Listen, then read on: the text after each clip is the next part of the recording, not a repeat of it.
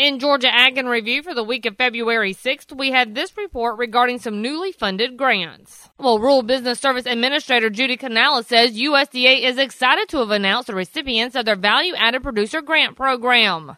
The purpose of this program is to provide for an opportunity for uh, producers to be able to add value to that important commodity that they make. And so it allows that producer who is a business owner to uh, provide for uh, business expansion and entrepreneurship opportunities. And it also is a chance to help local businesses in the rural communities to get more access to capital. Canales says nine grants are coming to Georgia, including Laurie Joe Southern Style Canning in Colquitt County. And this is actually going to be the raw product is fruits and vegetables.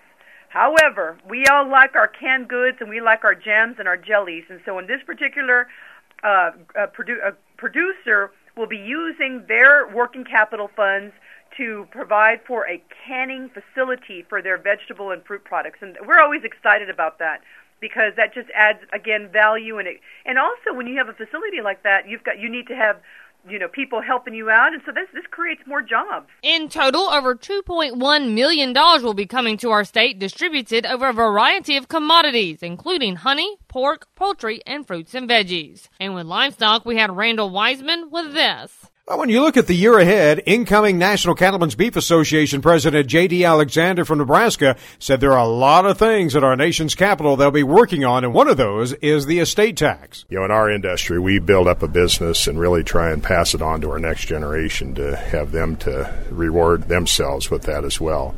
And we want them to be able to do that and live a life they love instead of having to worry about trying to pay for the estate tax. So that's going to be one of our number one goals is to uh, make sure we can be on top of that and, and not allow anything negative to happen there. And Alexander says it's going to take all of us to make it happen. Other organizations, businesses, and so on may not look at it in our way, so we've got to make sure that we're loud and vocal and to get the thing that we need to do is uh, to allow our next generation to actually stay in the rural areas and continue our rural population. Of the many issues in Washington this year that NCBA will be working with, the estate tax is number one on the list. And when it comes to this week's 2012 Cattle Industry Convention here in Nashville, Alexander said we've seen a record number of attendees. We just broke an all-time record attendance of being over 7,000 people. So you can account it to a lot of things. And number one is, I think it's been a tremendous year and in all aspects of the producers. Uh, you know, whether it's your cow calf, rancher background, or feedlot operator, and so on. It's been a good year. And uh,